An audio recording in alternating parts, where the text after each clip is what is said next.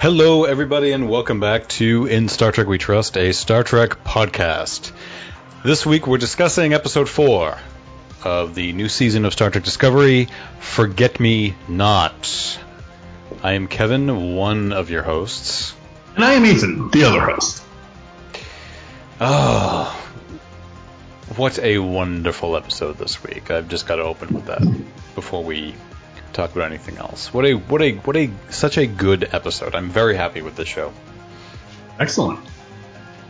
I, I concur that it was a good episode.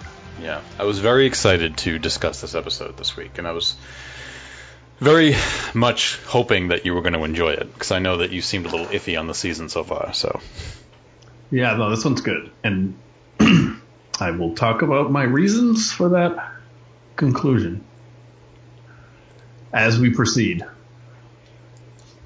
So, how's life in Kevin World? Um, cool. I've what's today? Monday. Well, as of this recording, it's Monday, November 9th. So we're a little we're a little behind on the uh, recording of this, but yeah, cool. Um, you know, waiting for my new iPhone 12 Pro to arrive, and Thursday of this week we will see the release of the Miles Morales Spider-Man game on the PS4 and PS5. I do not have a PS5, uh, so I'm gonna have to, you know, suffer through those first world problems and just play it on the PS4, I guess. yeah. So, Yeah, it's tough. Life's hard.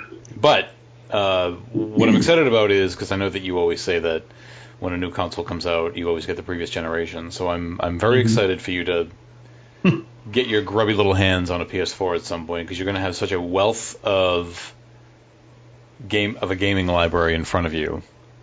Yes. Yeah, And now, I don't always do it promptly, though. I don't always do it promptly. However, I know you know comic book reader. You like Spider-Man. The I game do. is just so good. The Spider-Man Star Wars game was as well. so- I've heard mixed reviews, but I still um, want to try it. Jedi Fallen Order. You're referring to? Yes, yes. Yeah, yeah. In the the, the uh, ship battle game. Oh yeah, I wasn't impressed. Yeah. Yeah, I know we discussed it a few weeks back. I wasn't impressed. So Okay. Good. But- Have you already stopped playing it? I did, No. but it's gonna be so. Yeah, it's gonna be a month of things. So yeah, I'm receiving my new iPhone this week. Spider-Man's coming out. Hyrule Warriors is coming out. Week after that, did play that demo and liked it quite a bit. yeah, that'll be out. That's actually out next week, end of next week, and then Cyberpunk is out next month. So Hmm. I'm gonna treat myself well this holiday season. I'm gonna say, selfishly well this holiday season. Nice, nice, nice. But yeah, that's me. Tell me things. All right. Um, let's see. Yeah, things are fine. I have a fun, sort of a fun chess story. I, I was playing in Harvard Square with some friends, and um, while I was waiting for them to arrive, uh, the the chess. So, okay, for anyone doesn't know, for anyone that's ever been to Harvard Square, for anyone old, some combination of those things. There used to be this place with a whole bunch of tables, chess tables, and maybe I don't know, fifteen or something. And there would always be people at it all the time playing chess, and you could play them for money and whatnot.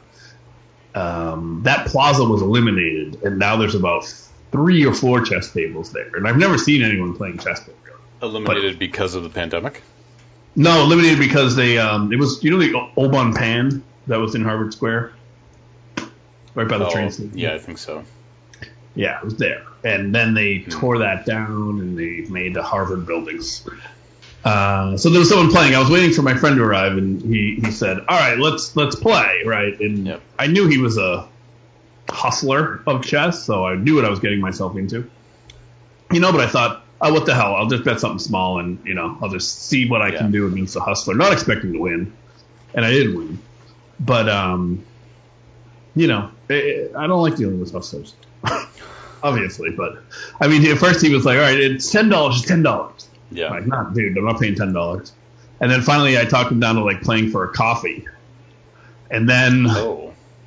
after the game was over, he's like, "All right, so it's ten dollars." Oh. So you know, just like stuff like that. And then the rules, he's like, no, no, when you play for money, the rules are different. And I was just like, mm. So it was a whole thing. I almost, uh, I almost went to Harvard Square on Saturday to participate in the festivities because Oh, uh, I know we don't get uh, political on this show, but we live in, I would say, arguably the bluest state in the country. And when they announced that Joe Biden won the presidency, my neighborhood just erupted in celebration. So, and I had heard that, and Harvard Square is not that not that far away, and I heard there was a lot of stuff going on down there, people just celebrating. So I almost, I almost went down there to take a look, but uh, I mostly just took a, took a walk on Saturday to uh, see what see what everybody was up to at a safe distance, of course, because I know that we're still in a pandemic, and it was it was it was nice. It was everyone was happy, and I think we it was good that I think the added bonus was that we had very nice weather on Saturday. So I think an overall uh, good weekend, and, and that is all I will say on politics and the election. Well, that was before they knew. That was before they knew though that they cheated and that Oh, they're going to overturn the election soon. Yep. So you know, Yeah. Yeah. um, yeah, I didn't on Saturday. I was out and about and I saw a little bit of it, but um, I didn't go. I was thought about going, but I figured it's a pandemic. I'd just rather not. Um, but here's an interesting thing. When I was in Harvard Square on Sunday, suddenly there were people beeping and cheering, and I thought, okay, this is weird. That was yesterday. Yeah. And then I noticed they had this flag I didn't recognize, and it was an Azerbaijan flag because Azerbaijan had taken this town from this area that Azerbaijan has claimed from Armenia for years, and so they were celebrating that, which was interesting. I didn't know we had such an Azerbaijani population around here. Yeah, we don't. Uh, I mean, you know, a disclaimer, of course, we don't take very many political positions on the show. I mean, we have political positions, but we don't. It's not a, a topic of conversation, obviously. So, um, yeah, don't want to sort of not to initiate a pun, but don't want to alienate anybody. So I think we would have done that anyway because That's already true. by now. That's we do. I mean, yeah, the way we interpret the show is obviously influenced by our politics. Right. But speaking of the show, so this was, as I said, the fourth episode of the season, and I gotta say, I so I loved it. I absolutely loved it, and it. I think I my hope is is that the show continues on this trend. Getting know that- I know that I said that last season with New Eden, so right. obviously treading softly here, but I, I- I think, quite frankly, my prediction is that this is going to be one of those episodes that, you know, every Trek series has the kind of big sweeping emotional episode, and I think that this is going to be the one that's sort of spoken in the breath of, in the same breath as, like, say, a City on the Edge of Forever, or The Inner Light, or The Visitor, or Enterprise's Dear Doctor. Like, I think it's. This is going to be one of those episodes that, when they do, like, best episodes from each series in the future kind of thing, I think this might be one of them. In my opinion. I, I I can get behind that. Yeah. Yeah, it was surprisingly. Um, it was a. Mm, I was surprised that something emotional and character based on Discovery worked so well. Yeah, like here, here's my thing, and this is where I'm don't want to put on my devil's advocate hat, but I'm going to. New Eden was also an episode. It wasn't like a sweeping emotional episode, but it had that Star Trek vibe to it, right? And we were so happy about it. And I feel like we haven't. Well, aside from that, there was that also that Saru episode in season two, The Sounds of Thunder, which, which I thought was a really had a really good Star Trek feel to it as well. But after that, there wasn't really anything, at least on Discovery, until this one. So they seem pretty sort of few and far between, right? And look, the other shows don't do it in every episode either. Every you know every single episode doesn't don't do episodes like this, but and I'm asking myself, is this something they're actively doing, or are they sort of stumbling on this by accident? Do you know what I mean? Uh, yeah, yeah, Yeah. and it's- right. Or my my thought. I didn't look this up. I should have. Uh, but who was the writer? Was it new writers? So this episode was written by Alan McElroy, Chris Silvestri, and Anthony Maranville, directed by Hannibal. Oh, Hannibal Culpepper, who I'm sorry I can't say her first name properly, but she also directed on Star Trek Picard as well. So, Hmm. yeah, That could be informative. yeah. Um, so Yeah, Alan McElroy, he wrote the teleplay for an Obol for Charon from last season. Chris Silvestri wrote the episodes the red wrote the episode the Red Angel and the Short Treks episode mm-hmm. Ephraim and Dot, and Anthony Maranville wrote co-wrote the Red Angel as well. So yeah.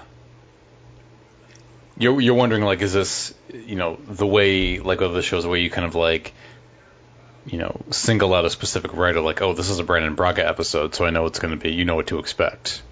Yeah, just Yeah. it was so effective. But having three people write it makes sense too, because I did think when I sort of compared the emotional moments between Adira and her partner, and um, Great. Yeah. with Detmer's breakdown, there was a severe uh, differential in quality. I felt. Yeah, I, I, what I think was so refreshing about it was that um, it was the fir- it was one of the few times that Discovery sort of allowed its characters and emotions to be the stars of the show. Everybody, you know, I have it in my notes. Uh, I'm going to get into more detail, but like you know, sort of in my final thoughts on the episode. I know I'm you know extreme jumping ahead extremely here, but you know, it's a return to Trek at its most emotional and pretty much everybody in this episode had something to do, whether big or small. But they made a they made a substantial contribution to the episode, and you know, we also at the same time, as much as we love it, it's it's strange because we don't know Discovery to be to do this very often. So, as excited we get when they do this, it's also a little odd because we're like, why can't we have more of this? Yeah, and it, it just it's such stark contrast to the first episode of this season. where um you know because this was an episode that um there was they didn't waste anything. No, you know whereas the first episodes we felt they just kept wasting time and we're gonna fight here then we're gonna fight the same people over here then we're gonna fight them over here and then oh my god we're gonna fight them for a fourth time in a different place. It it it makes me it begs the question for me that you know when you do an episode like New Eden, when you do an episode like Sounds of Thunder, when you do an episode like Forget Me Not, and as somebody as people who want to see Discovery succeed and sort of continue to kind of earn those Star Trek merit badges, like these episodes prove that they can do it. It's just odd that they don't seem to do it as often. So like they're definitely capable of it, and we, and so we're sitting there like scratching our heads, going like, how come we can't? Why isn't there more of this? And you know, I'm, and I'm not saying they're actively avoiding it, but and you know, they may be. I'm not saying they're not striving for it. This episode was just very successful at doing it, as opposed to some of the other ones that have.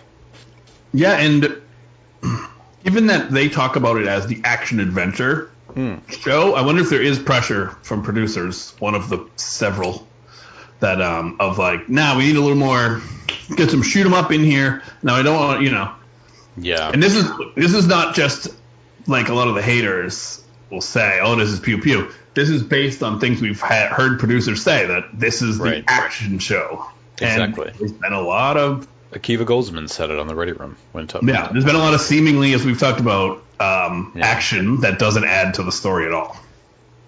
So Yeah. I wonder if this is sort of a um, the result of some pushing of like let's let us do an emotional episode. it, it's making me, and we'll, hop into the details here in a second.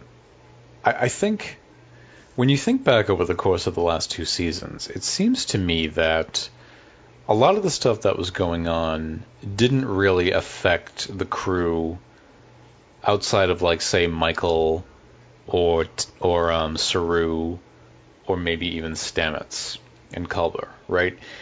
It didn't seem like they were doing things that really affected everybody. Right. And they only seemed to focus on the people who the episodes were about. When you mm-hmm. look at this episode and that they're in this circumstance that affects everybody, I mean, you're mm-hmm. able to bring more people in in that way because you're all in the same situation. How's it affecting this person? How's it affecting that person? Right. And it's not that that could not have been done. I mean, everyone Right. on the ship followed a captain that was an imposter from a mirror universe. That could have affected people, but they just chose not to explore that. Right, and you know, and I'm not making, I'm not making excuses, but when you do a story like the Red Angel that deals with Michael Burnham, Michael Burnham's mother, and then also you bring on Spock there, her half brother, like, I mean, I would say it's difficult in the sense of like, well, how do we fit Keyla Detmer in this to make a substantial contribution? Because we're telling the story that's strictly more about like Michael all season. How do we fit them in, right? So, and that's where the show felt like the Michael Burnham show. Yeah, but it was interesting too because uh, as we talked about after we said, what was the storyline between her and Spock anyway? And we Right. kind of couldn't really remember. It seems like this the show this season is beginning to very slowly uh, evolve into a little bit of an ensemble show. It seems to be wanting to embrace that a little bit, al- albeit carefully. Yeah, Yeah. agree. So, but getting into the episode, so obviously I've, you've got your notes, I've got my notes. So I'm just going to start off by saying that in the beginning of this episode,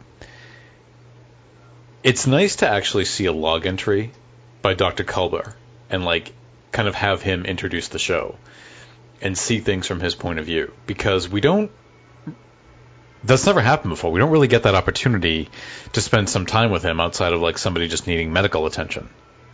And Right, or when it's like here's the Culber Stamets episode or, Yeah. or scene. yeah, Yeah, so just have him actually being a doctor. and I like him. So I also found something very interesting, although it seems like it's slightly moot now, just considering where they are. But you know, Culber, in addition to just being the medical doctor, is being very counselor-y. And I thought to myself, is he setting the building blocks for starships to have counselors like we see on Next Generation? Granted, it doesn't matter because they're so far into the future. Right. But you have to wonder, like, is that where the idea for counselors came from? Did doctors on starships actually play that role until it was sort of figured, you know what, maybe we need to have counselors on board? Yeah, Yeah. that's interesting Yeah, because we definitely distinguish counselors today from doctors. right, right. Yeah, but I, li- I like I like the episode beginning and even dealing with sort of taking the emotional temperature of the crew. Um, I was a little confused at first, only because it. I I mean, I don't know how you felt about it. It seemed like last week ended when they were on Earth on a on a. s- I mean, slightly positive note. I mean, they seemed happy at the end, and yet mm-hmm. this episode opens up with the with them being a little kind of taken aback by what they found. I mean, I guess more it's having more to do with the Federation, but it wasn't as if like, you know, they got to Earth and it was, to, as you pointed out, like in the first few episodes, it wasn't like they encountered a Blade Runner or Mad Max situation, right? Right. Yeah. Yeah, I, I took it as almost um, the be- first two uh, those first two episodes with Discovery in it really were Yeah. kind of um, like they're almost running on the adrenaline of it, and now things settle down a little bit, and they're probably realizing now, oh wait, Yeah. we are stranded in the future. Right. Everyone we know is dead. Maybe they haven't really had time to stop and think about those sorts of things. But I like seeing them deal with the sort of the the circumstances and the emotional impact of the crew. And I was thinking, you know, what is it? What is it about it that's that's getting them down? And it's just, eh, you know, it's because they're lost. Like they don't they don't know what's going to happen next. They have nothing to look forward to, and it seems like it's kind of like this minor spin on the same concept that Voyager has, right? even though Voyager, they were, they were, I mean, it's still at its core about two ships separated from everything they know. What Voyager does is they have that hope that they will see their family again, families again, because they're heading home. What that show I thought didn't do enough of that I think Discovery is dealing with is sort of the emotional impact of the crew's circumstances, right? Like Voyager goes into it a little bit, but not too much. And I think it probably has to do with the fact that they might be hopeful that they will see their families again. But they don't play with the idea enough because in Voyager they establish that it will take them 75 years to get home at maximum speed, but there's always the hope that they will get there. But they don't play with the idea enough of like, well, maybe we won't see them again just because it takes so it's going to take us so long to get there, right? That's odd. I don't think they play they play with that will they won't they get back idea too much. And hmm. it doesn't it doesn't feel like to me on that show and I'm not I don't mean to do like a Voyager review here but like the show didn't carry a lot of emotional weight with them being lost as much as I thought they should. Discovery seems to be doing it at least in this episode very well, which I really like. Yeah, I agree. I think it's a. It would be strange not to deal with it. Maybe, maybe Yeah. that's only because I've seen it now. But like you said, also the fact that this is a way to have all the crew with something real to do instead of just Yeah. be sort of helping the other storylines along. Right. And that's that's a big deal. And I really like also that. Um, well, I guess if we're jumping around, I'll jump around too, because it's almost as if the conflict that the crew is having is like what you mentioned with the show, where the show would treat it as as if these things are happening separately. Mm-hmm. Right, they don't never show the impact on everyone else. So it's kind of like Stamets was treating his situation like, I'm the one who got stabbed. Why should you be upset? Not realizing like it's pretty traumatic to see someone you work with and care about bleeding to death, impaled. Right. And he was too, I don't know, self-centered or something to even accept that. Yeah, yeah. It was. Yeah, I, I I felt the weight of it in this episode, and yeah, I was I was really feeling it this episode. Um, but the main focus of the story is Adira, the character who was introduced last week. Adira, who is a human with a Trill symbiont inside of her, and who possesses the memories of that Starfleet admiral Tal, and they need the information to find Starfleet headquarters, so that means that they have to travel to the Trill homeworld. Now, this was really the big emotional pull of the episode was seeing Adira Adira's story and having it addressed. And I and I was thinking about this before, like I like that they this was not something that they dragged out across the season.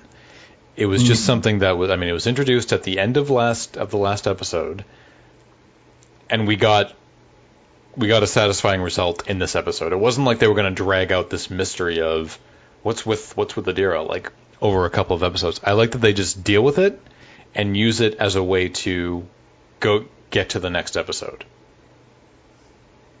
Yeah, I agree. I totally agree. If yeah, if this were hinted at and then some, I mean, I, yeah, I would have would not have been been good. Yeah. That's why I think this felt so great because this did feel like a Star Trek episode, and we have our situation, and then we go to the resol- res- resolution of it or the Yeah. you know solving it. Of course, you run into some snags along the way, but you overcome them, and then we have the resolution. So So that's what I think worked really, really well. And I think also just a new character. I sort of, it's not the character's fault, but you know, I mean, what is Tilly's deal anymore? Tilly, right. it just exists to be Tilly, but she doesn't really have much of a identifiable arc or anything that we saw. I mean, before. here's the thing. What does it say? Because this is the first Star Trek episode I watched in a long time where,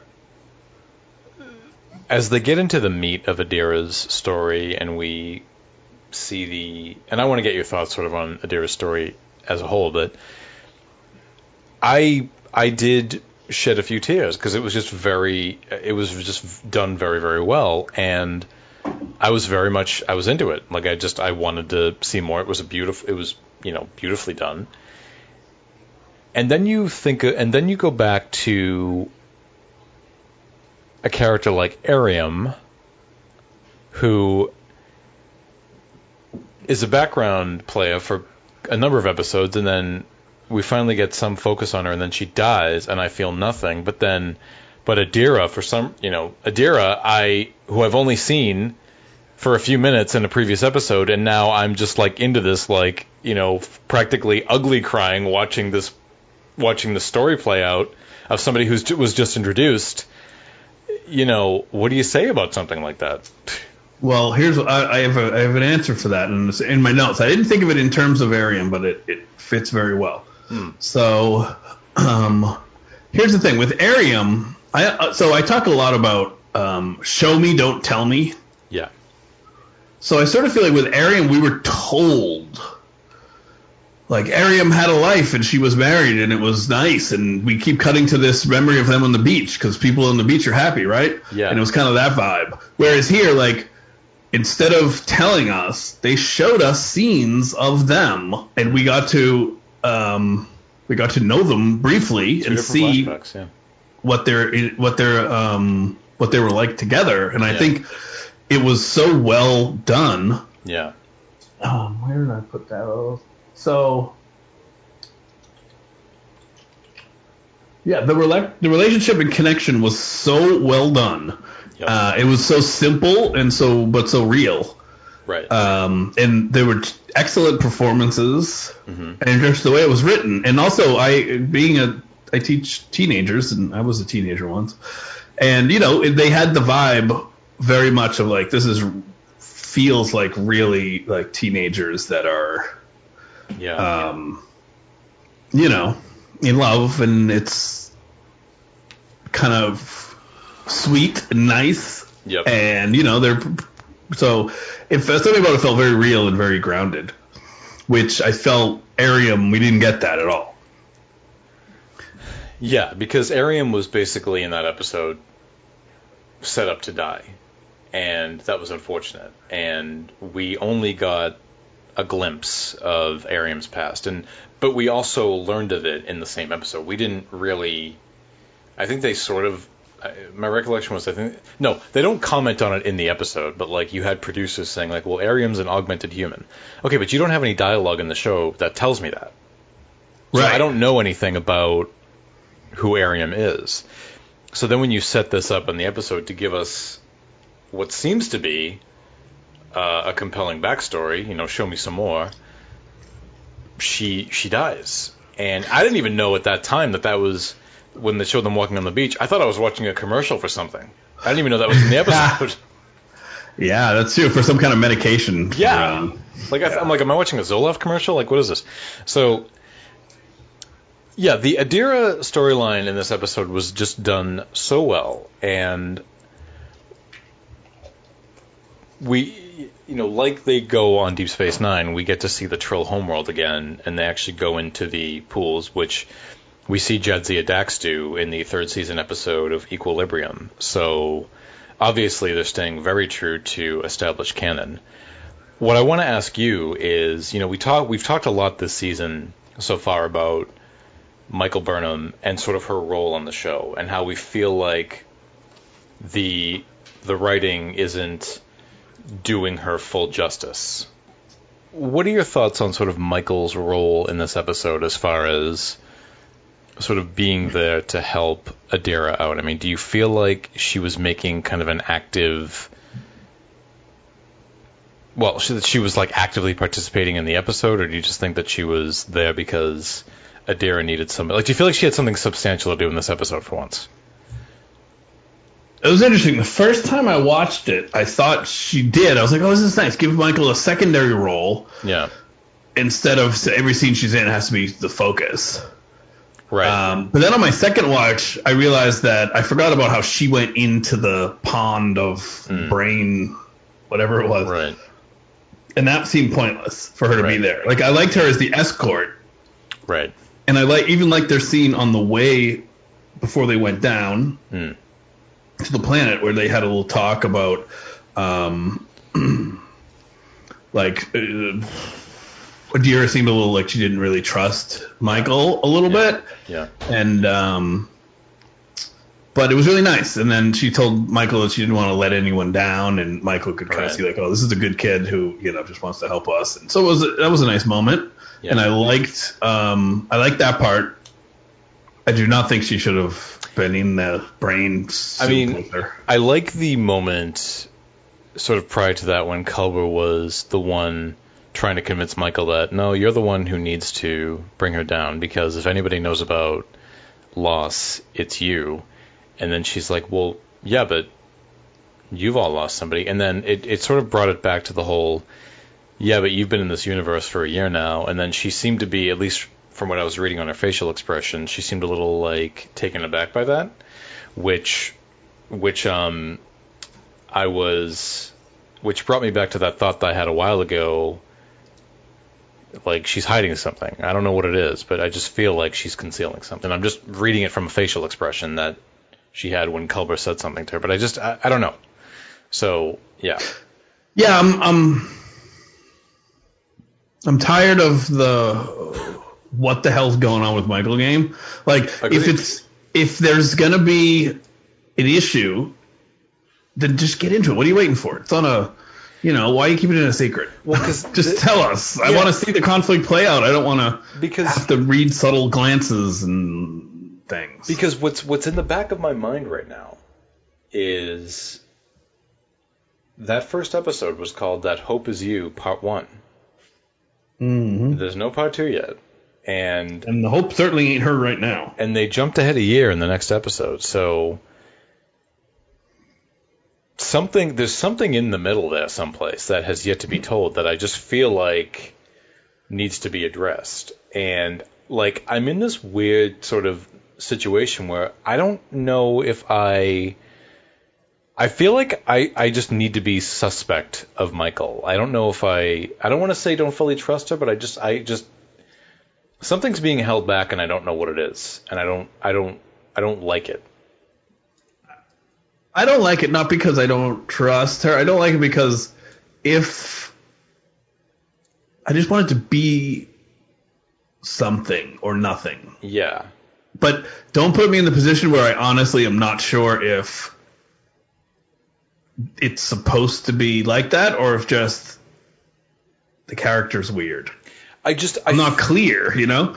And, Yeah. and I originally th- want, remember I thought, oh, well, maybe she'd done some dark stuff when she was with Book Yes. for that whole year. Yes. Right? Now she's going to come out and she's going to be like more gruff. And then it seemed like that a little bit, but now she's kind of back to being regular. So just pick a lane. That's It what just- I say to the writer. it, pick a it- lane. It feels like right now there's an episode missing.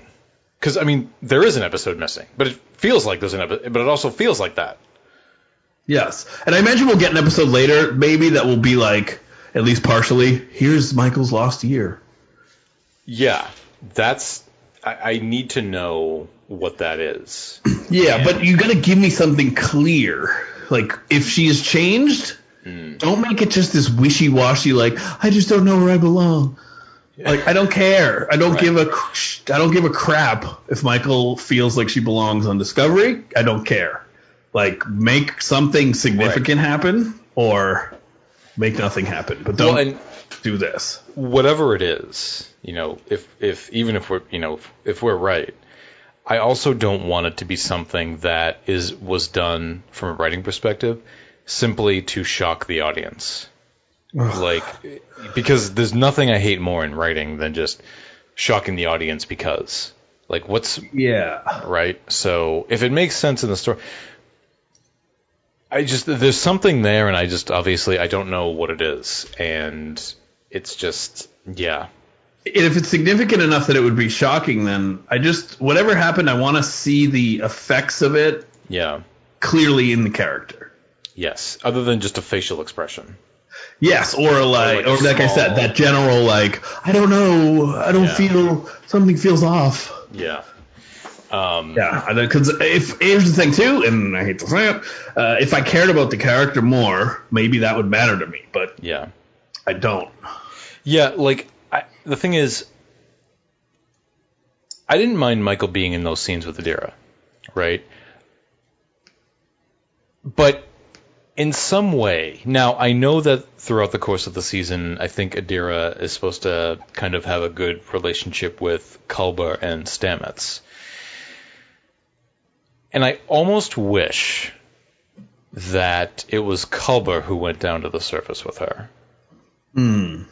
Yeah, yeah. Because think of it like this Adira, Adira is trying to come to terms with who she is.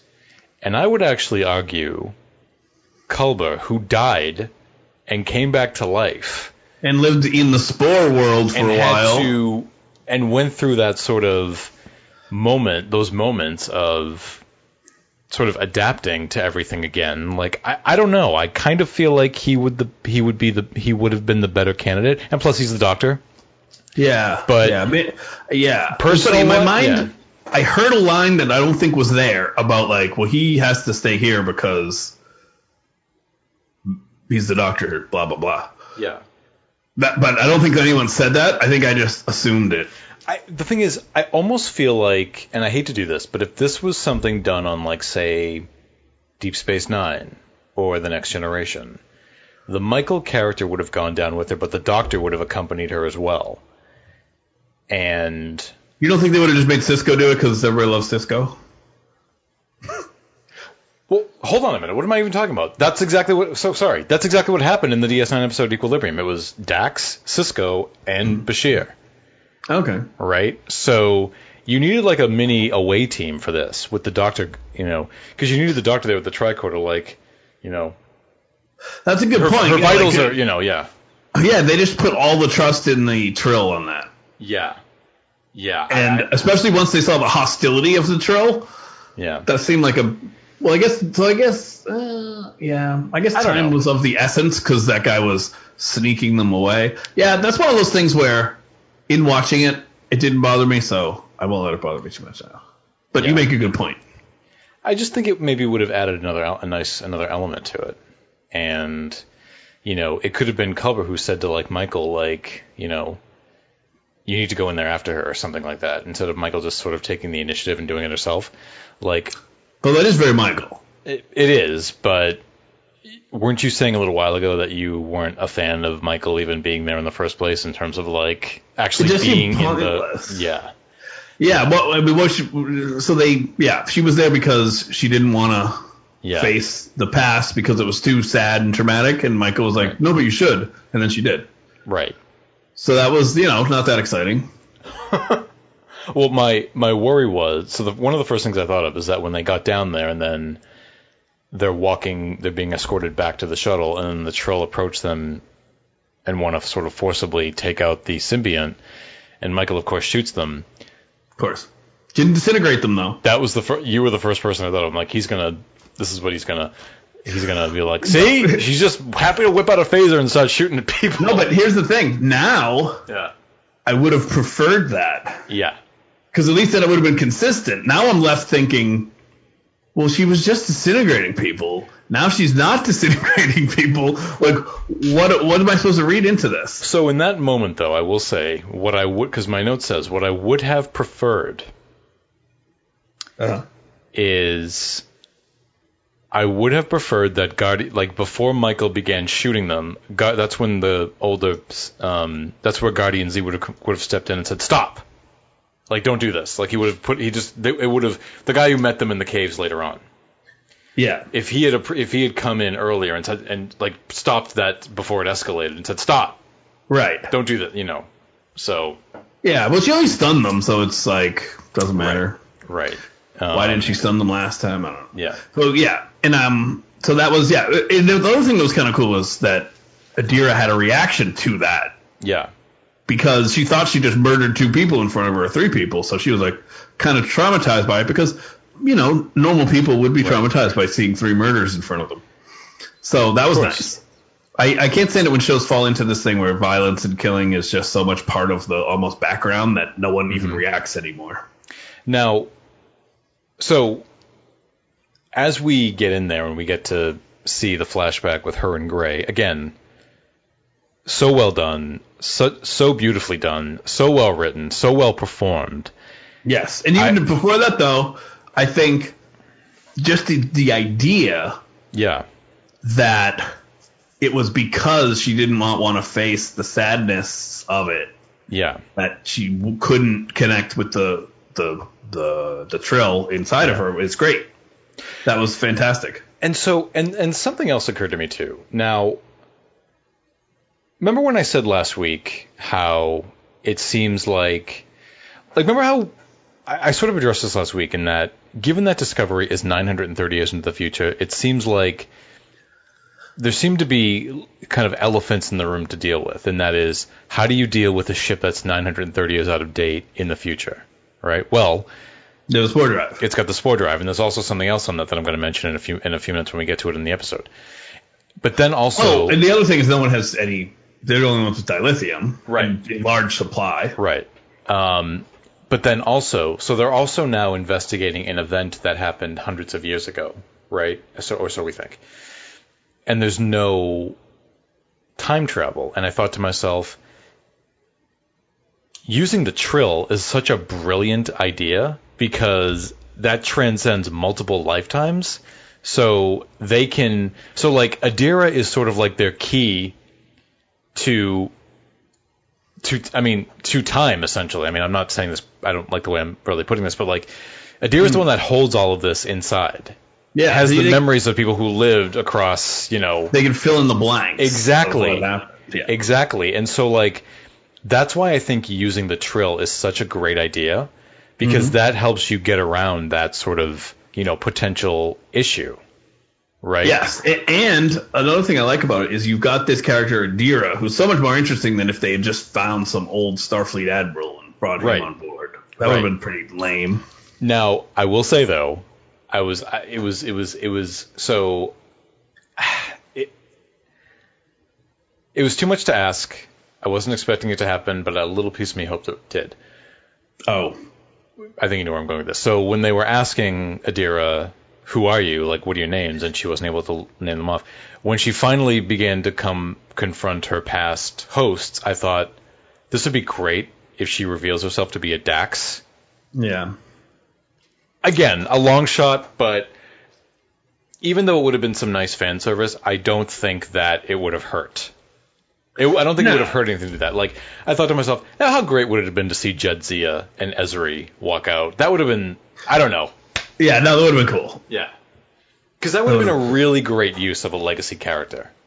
Yeah, That would have been a fantastic use of a legacy character. yeah, and as long as they didn't do the wink and the nod, it wouldn't have not would have been um it would have been Yeah. uh, tasteful. But but at the same time, like, you know, your discovery, you want to try to, you know, forge your own path, so I get it. But at the same time, if you're dealing with a Dax, you're just dealing with the Dax symbiont. The person playing them is it's a different character each time. So so like in a way, Adira could be sort of our link to canon. And she still kind of is actually in some ways, right? Because that specific Starfleet admiral actually who came out Admiral Tal, who gives the direct the coordinates, he's wearing a Starfleet uniform, the same kind that we see in Picard. right, so yeah, that'll place him Yeah. time wise somewhat. Yeah. So, yeah, I loved that moment. I loved watching the scenes with her and Gray, and it seems like even though Gray has died, he's still going to be, or they are going to be making um, some frequent appearances throughout the season. So, Yes, I guess now would be the appropriate time to switch to the pronoun they, only because of the um right. the trill aspect of it. Right. Because the actor is non-binary, Non-binary, yeah. Yeah. but the character is not. right. Okay. Yeah. So, Um. Yeah. yeah, I- very well one, done. one other note that was a very um. I thought it was a, a nice, very Star Trek concept. The idea that with the trill, the people you had the extremist conservative that wants to keep everything the way it's always been, even though it's going to be it's going to actually harm their people, and then someone being like a little more rebellious and forward thinking that's like no we need to change with the times it seems i feel i can't think of any specific episodes but i feel like that's an idea that's come up in in classic Trek. Yeah, I can't Um, think of any either, but I I don't doubt that you are correct. Yeah, so I really like that dynamic. That was nice. It was a small part of the story, but it was um it was a nice one. And then you know they do the thing that is the more radical thing according to the people on the planet, and then they come around and realize, Yeah. oh look, you actually this actually we do need to change to adapt to the times. Right. So th- Um, that, that was well done. And Guardian Z is a really cool name. It sounds like a I don't know heavy metal band or something. Oh, it totally does. Um, so yeah, that was again. I, I think that's going to be an episode. I, th- I think I, I feel like we've hit potentially. This is Discovery's uh, version of the Inner Light or the Visitor. I just think that this is going to be one of those episodes that uh, is going to be kind of talked about in the same breath. So. Yeah, Um, yeah. But so the other plot of the episode is Saru wa- sensing how downtrodden the crew is and wanting to try to do something to sort of bring them all together and boost their morale. And it leads to this dinner party. He suggests, you know, he has a, he holds a dinner party for the crew and gives the rest of the crew the day off. And you know obviously the crew is very emotionally charged. They're very on edge. You know tilly and stamets are not getting along. And you know something's up with detmer still which we still don't really know about. Um Culber's actually offering to sort of counsel her as well so i still think there's the counselor aspect to it but that dinner scene was so like like it, it was a little it was kind of savage that dinner that that moment where they were just that's something you don't see in Trek very often. You don't see char- the characters behave in, behave that way. Right, and I like that Yeah. because it was um it was well done. And Stamets is an asshole. He's been an asshole from the beginning. Yeah. We haven't seen it in a while. They've softened him up, and I Right. prefer him being an asshole actually. Um, and I thought Jet Reno should have been in that scene, but you know.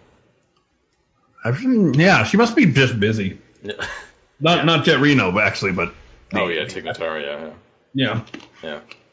yeah. Um, but I mean, um, yeah. yeah. like I really like the way they were snapping at each other, and it's true, you don't see that in Star Trek, Right. Other than maybe um, like you see it like maybe when on an Deep Space. Nine, you saw a little bit of it. You see it like when a non-corporeal alien like inhabits them, and they're causing them to, to behave in such a way that yeah, Or, or when um, McCoy gets uh, interrupted and somebody wants him to come do his job. yeah.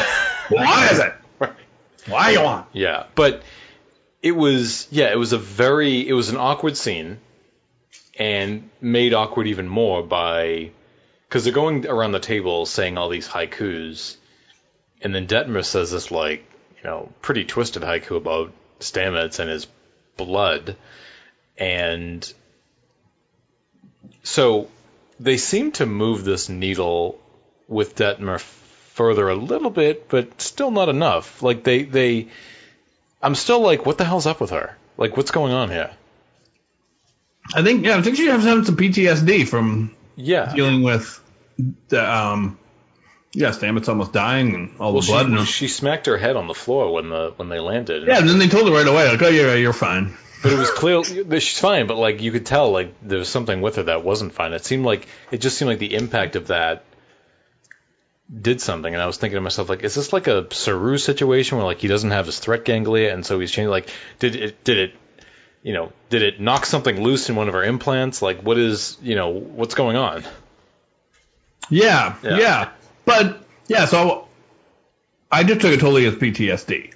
Yeah. and I liked it, and I really liked that conflict, and I wish they'd done a little bit more, but it, they kind of did get there with Stamets feeling like because he was the one who almost died, Yeah. he's the only one that gets to have any feelings about it. Yeah, like it Because was. that's a, such a classic dick move. oh yeah, completely. I'm the one who almost died. What are you? What are you? You know? What are you upset about? Right. but it was yeah, it was an extremely awkward scene. But here's what I think worked about it. They so this happens like this is happening in parallel with the Adira story down on the planet surface. So you got these two stories going, they're cutting back and forth between them.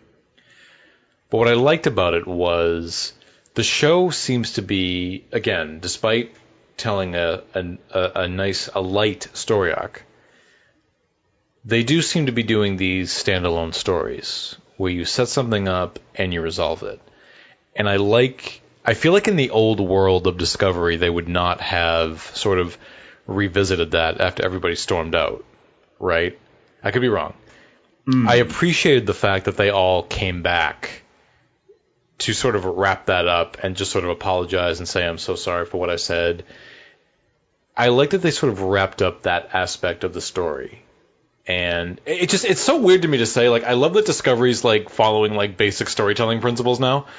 But yeah. Right. I could see it in another season. I mean, even Earth, right? It could have been like taking them three episodes to get to Earth or something. Or, yeah, Yeah, yeah. strung out, have the, the blow up at the dinner party, and then Yeah. it, the next episode, three episodes of that whole conflict plays out. The last episode, they finally Yeah. talk about it. Yeah. Yeah, Agreed. like this. I mean, this was an episode that was strictly, as I said in the beginning, it was it was it was strictly a character-driven episode. It was uh, just about characters and their emotions, how they're feeling. It wasn't anything. It wasn't some big sweeping science fiction epic. It was just a basic story about emotions, and those emotions were mm-hmm. allowed to be the star of the episode. And like hugely beneficial. I- and this was like the storytelling on Discovery that I was just so that I've just been so hungry for. Like I mm-hmm. need now again, this doesn't have to be every week, but it has to be more than once once per season or twice per season. Yeah. Oh, so, yeah, at least you have to have elements of it. Exactly. Like, I'm afraid next week is going to be an all out 48 minute space battle now.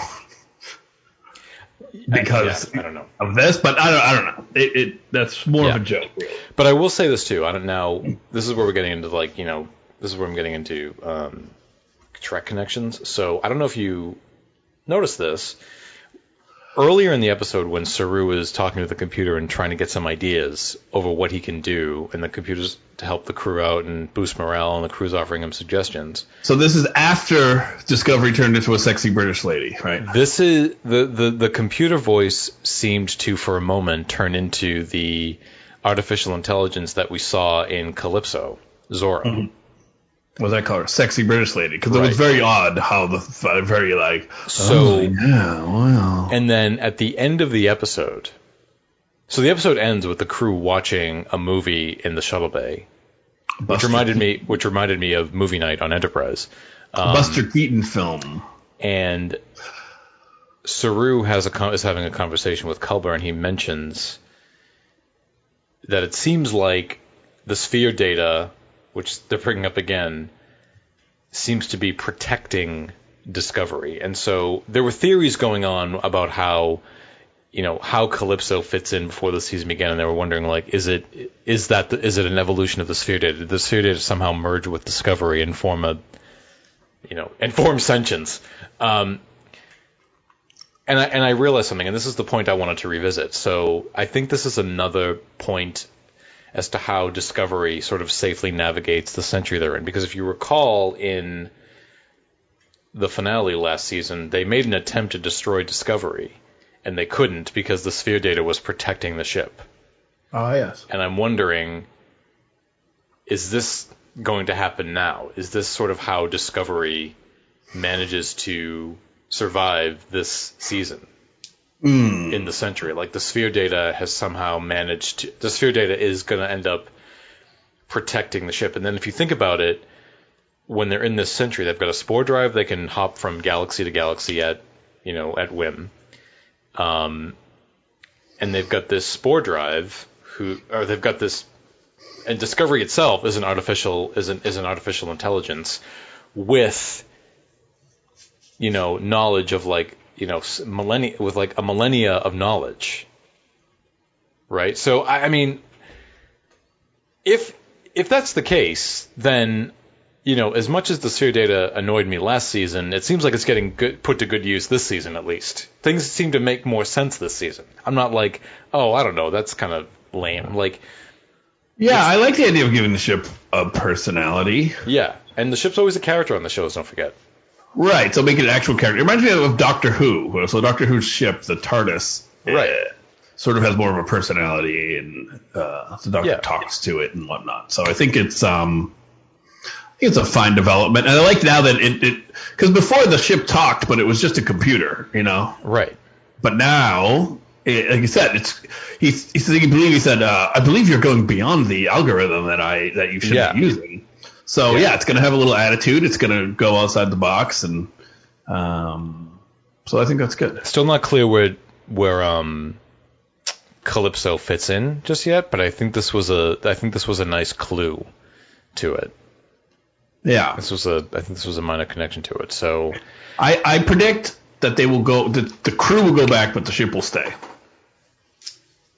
yeah, quite possibly. Um, Or some of the crew will go because back. I think we initially thought we initially thought the way season two was going to end was that they were going to fling Discovery itself into the future, and that's that would be why uh, they found it in Calypso. But so yeah, um, but Calypso establishes that Discovery has been abandoned, and it was told to stand by, and it's been abandoned for almost a thousand years. So it seems like that show, that episode, takes place sort of, I think, in like the 42nd century. right, and there weren't dead bodies all over the place or skeletons. Right. Right. It was just dust, which I don't know how you get dust in space, but whatever. um, so yeah. So I think, you know, again, despite my sort of misgivings on some of the stuff introduced in season two, I think it's being used well in this season. It's making sense in this season. Yeah, it's, yeah, I, I agree. Yeah. I agree. Because um, I thought they were just going to, honestly, I actually thought they were going to kind of abandon the sphere data thing altogether in this season. That it was never going to come up again. Right. Yeah. Yeah, but no, yeah, I think they're using it, it definitely well. Yeah. and I like the idea that now the ship will have a say in what they're doing. You know, maybe the maybe they'll try to do something, and the ship will be like, mm, "That's not the best idea. I don't think we're going to do that." Could have a HAL a HAL nine thousand situation. Yeah. I can't do that, Saru. I'm sorry. I can't open the pod bay doors, Saru. But it seems like next season, next episode, they're going to, you know, finally make their way to Starfleet, which is what we've, you know, kind of been waiting for. And, you know, I got to give them more credit in that that's something that we've wanted to see, and I like that they, you know, they're not, they haven't, they hadn't been dangling that in front of us for too long, because that would have been something that could have waited until the end of the season to reveal. But I like that they're actually, you know, they're moving the story along. I think pretty nicely, and I, nothing right now is of concern to me, like the way things began to become last season. So I agree. And I'm- even we see next week, they're going to make a Starfleet or Federation he- headquarters. yeah, So yeah, they're not teasing that till the end. I like really like it. It's like you set it, set them up and knock them down. exactly. Don't- so Don't And- drag them out and make them more complex along the way. and again, Previous um, method. and again, to sort of you know wrap it up, I, I I just think that they're doing they're doing the model of yeah, let's just tell a light story arc in the you know through the season, but light enough to where we can actually some weeks make it a put it on the you know put it on the back burner and and bring other things forward. So they're managing to have a sort of alien of the week, situation of the week, a blank of the week structure, but also move this plot forward. So I think they've sort of struck a happy medium so far. And Agreed. so yeah. So you know, my final thoughts on this episode is that um yeah, it- it's it's again, a strictly an episode about emotions and its characters. It's Trek absolutely at its most emotional and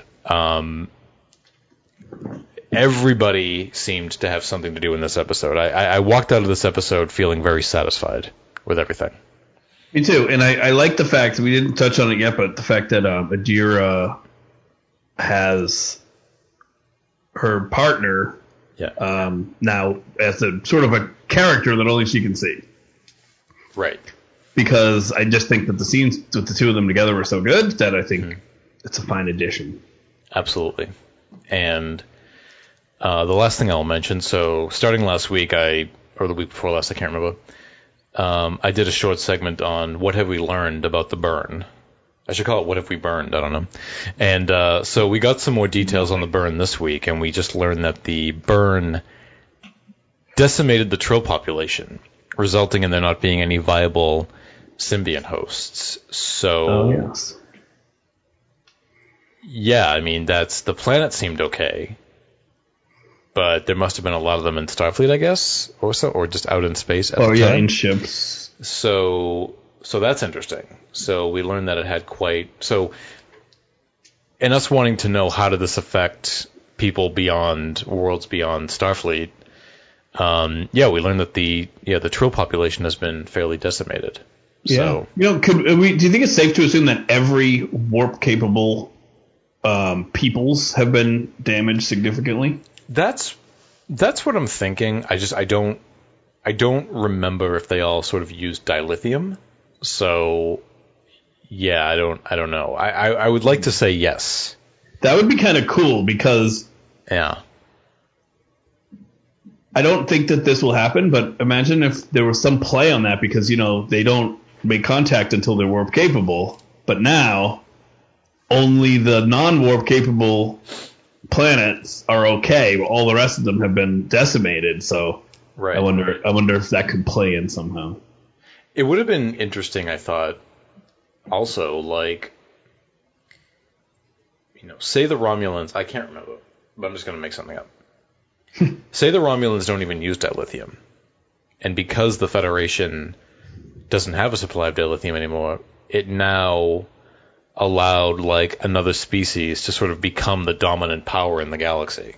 Like the Romulans were now able to sort of, you know, be the new kids on the block as it was, and sort of, you know, Yeah, they Because- will will have had to have rebuilt their, you know, well, whatever since the yeah, they seem fine in Picard, so yeah. Maybe um, that was all. Maybe that was all of them. you have to assume that almost almost a millennia later they're probably okay, but true. assuming they were not affected by the burn. But yeah, I like I like that idea that you suggest. Yeah, it's almost like well now we have to make contact with them because they're the only ones that have whatever.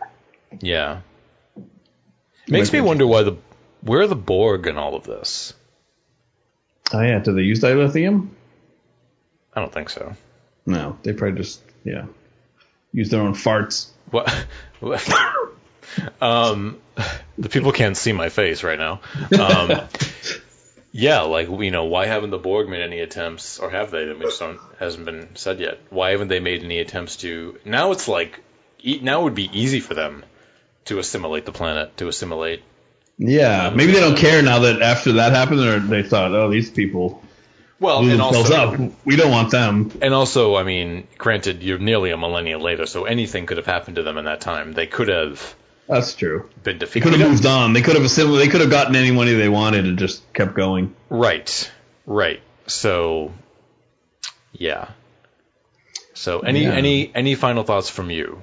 No, just um, it was a good episode, and I hope to uh, continue this trend because I'm liking each episode more than the one prior. Yeah. I would like to say about next week, though. Do you think we're going to be dealing with an evil admiral? Oh God, I hope not. Yeah, I don't know. I got that vibe from the short clip. I I hope not. Um, I think what's going to happen next week. So the name of next week's episode is called "Die Trying." Interesting. Now, and I see, I see that. Um, I see that book is listed in the cast, Wow.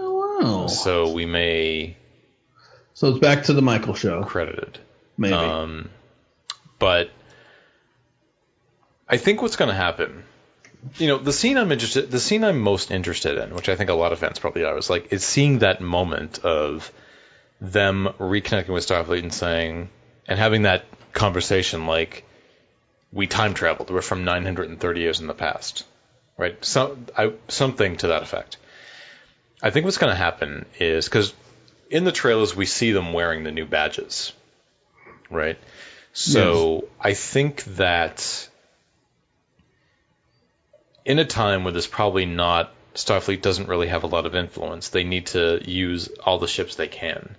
And even though Discovery is nearly a millennia out of date, they're going to consider it to be an active starship, right? And maybe this kind of plays into what I said. Maybe they'll try to jury rig it. Commandeer it.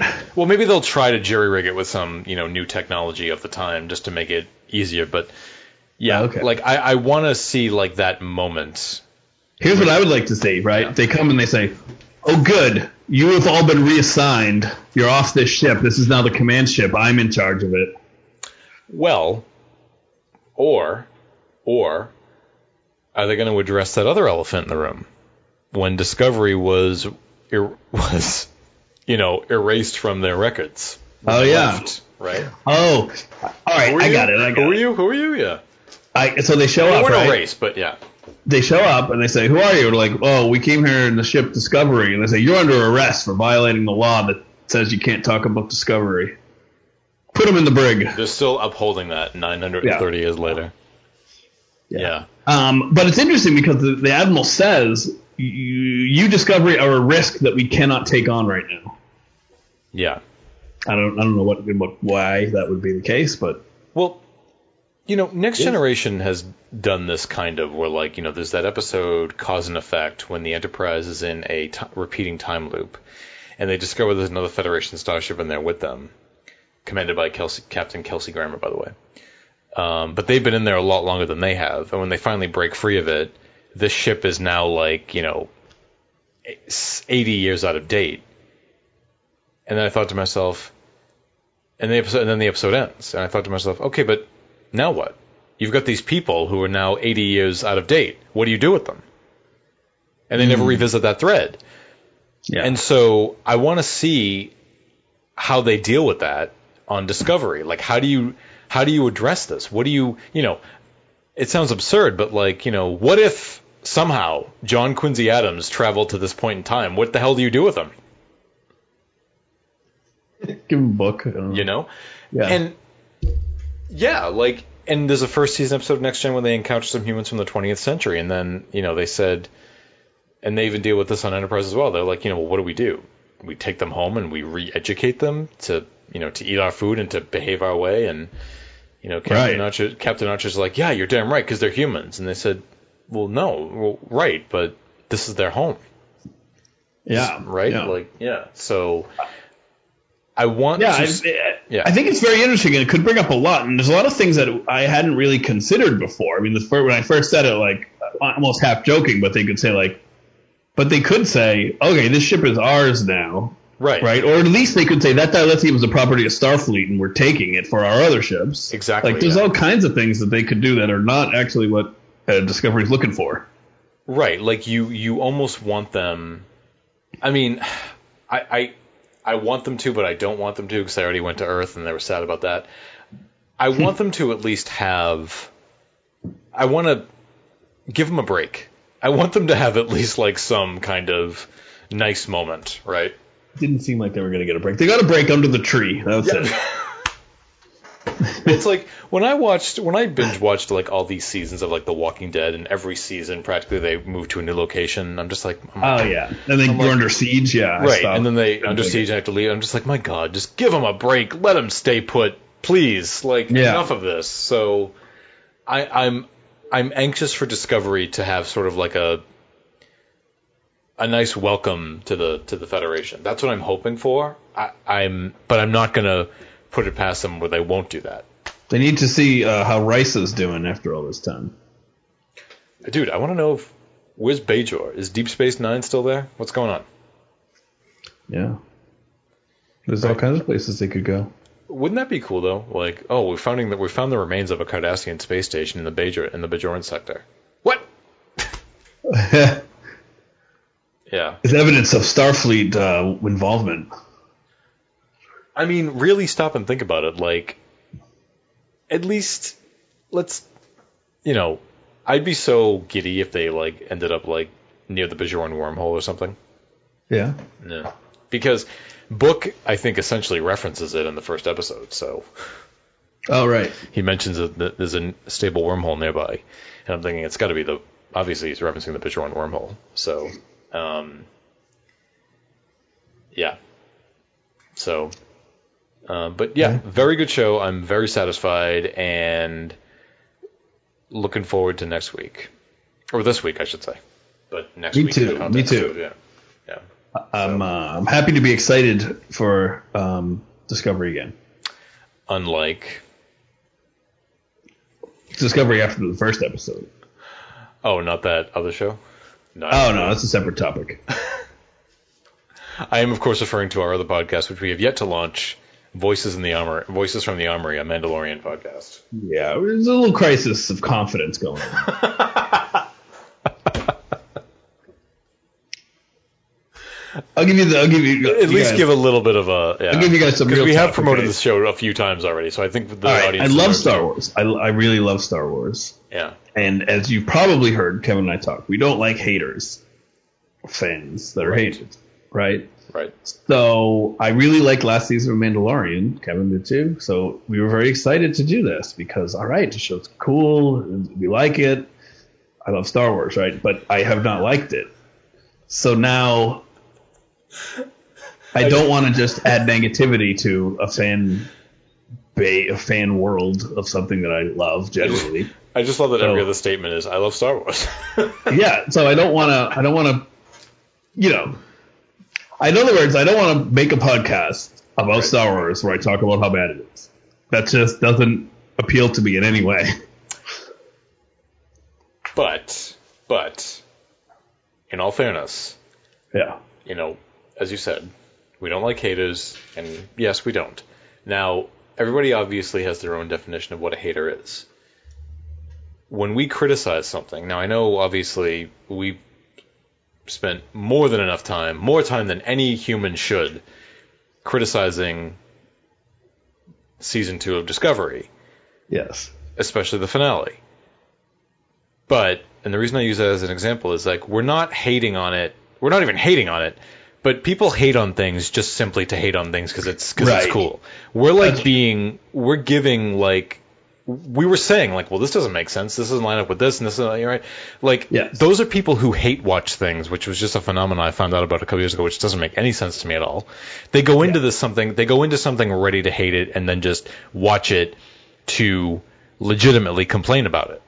yes. But consider this: imagine if our first episode was like our season two finale episode of the Right. Discovery podcast. Maybe we would not have stuck with it because we would have just Yeah. you know. But we had a whole season built up of, you know, talking about the things we liked, which was most of it, and talking about things we didn't like Yeah. before. So let's say we had started the Mandalorian podcast last season. We had a whole season of talking about how great the show was, and then it took a dive. Yeah. I- Then I would be okay with talking about why I think it didn't, but to come right out of the gate, Yeah.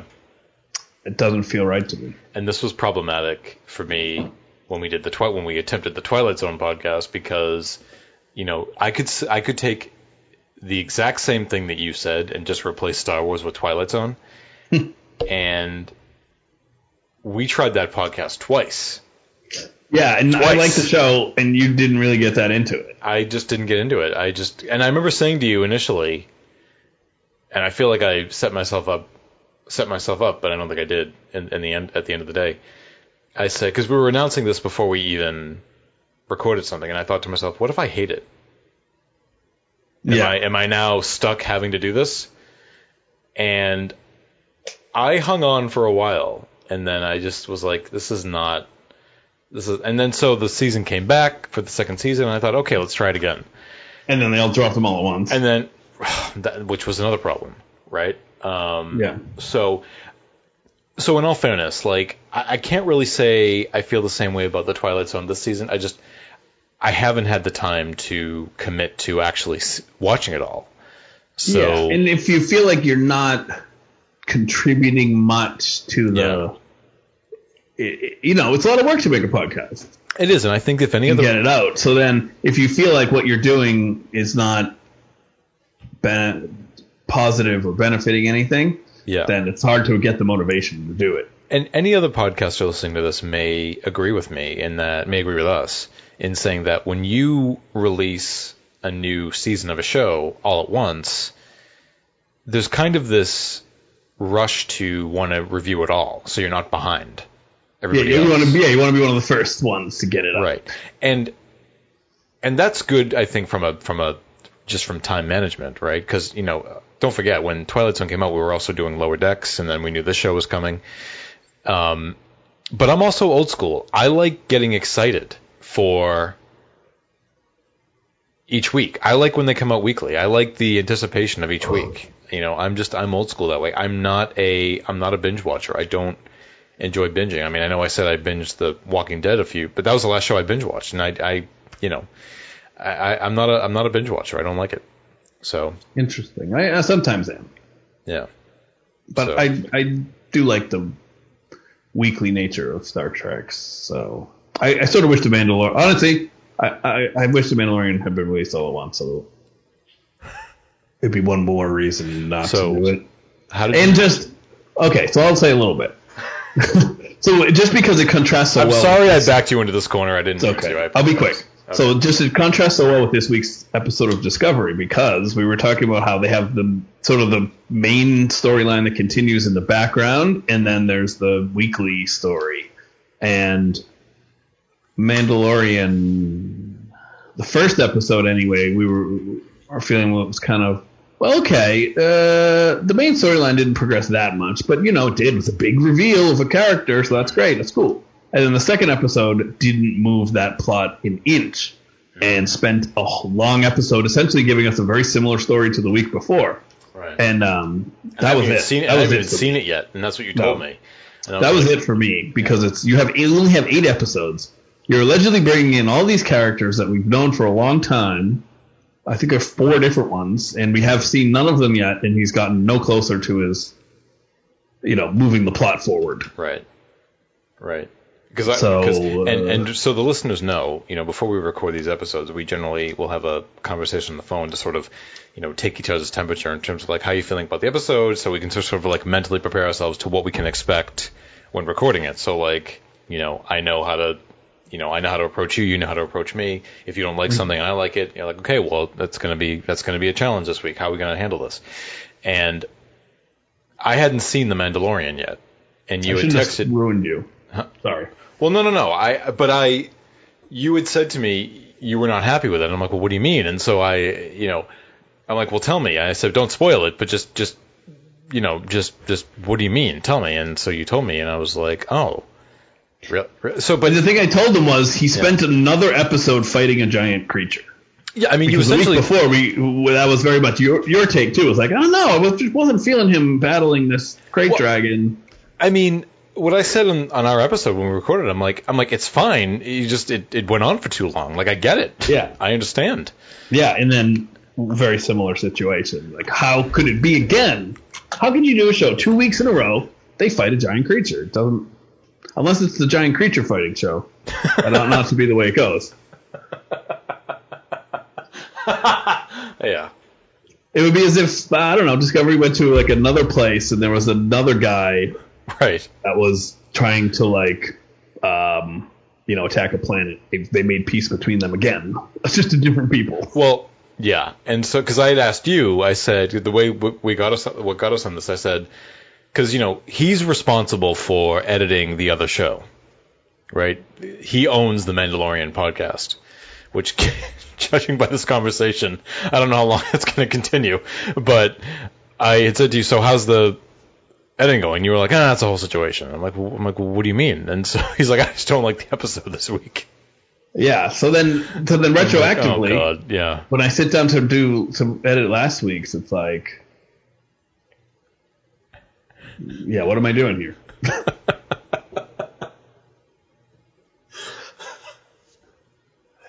and you know, uh, uh, I, I, yeah, I don't want to add negativity to the world or to, uh, Hey, look, especially Star Wars. the episode that they released this Friday could it comes out on Friday, right? The episode they released this Friday could be fantastic. You don't know. But if they fight another creature, I'm not going to be happy.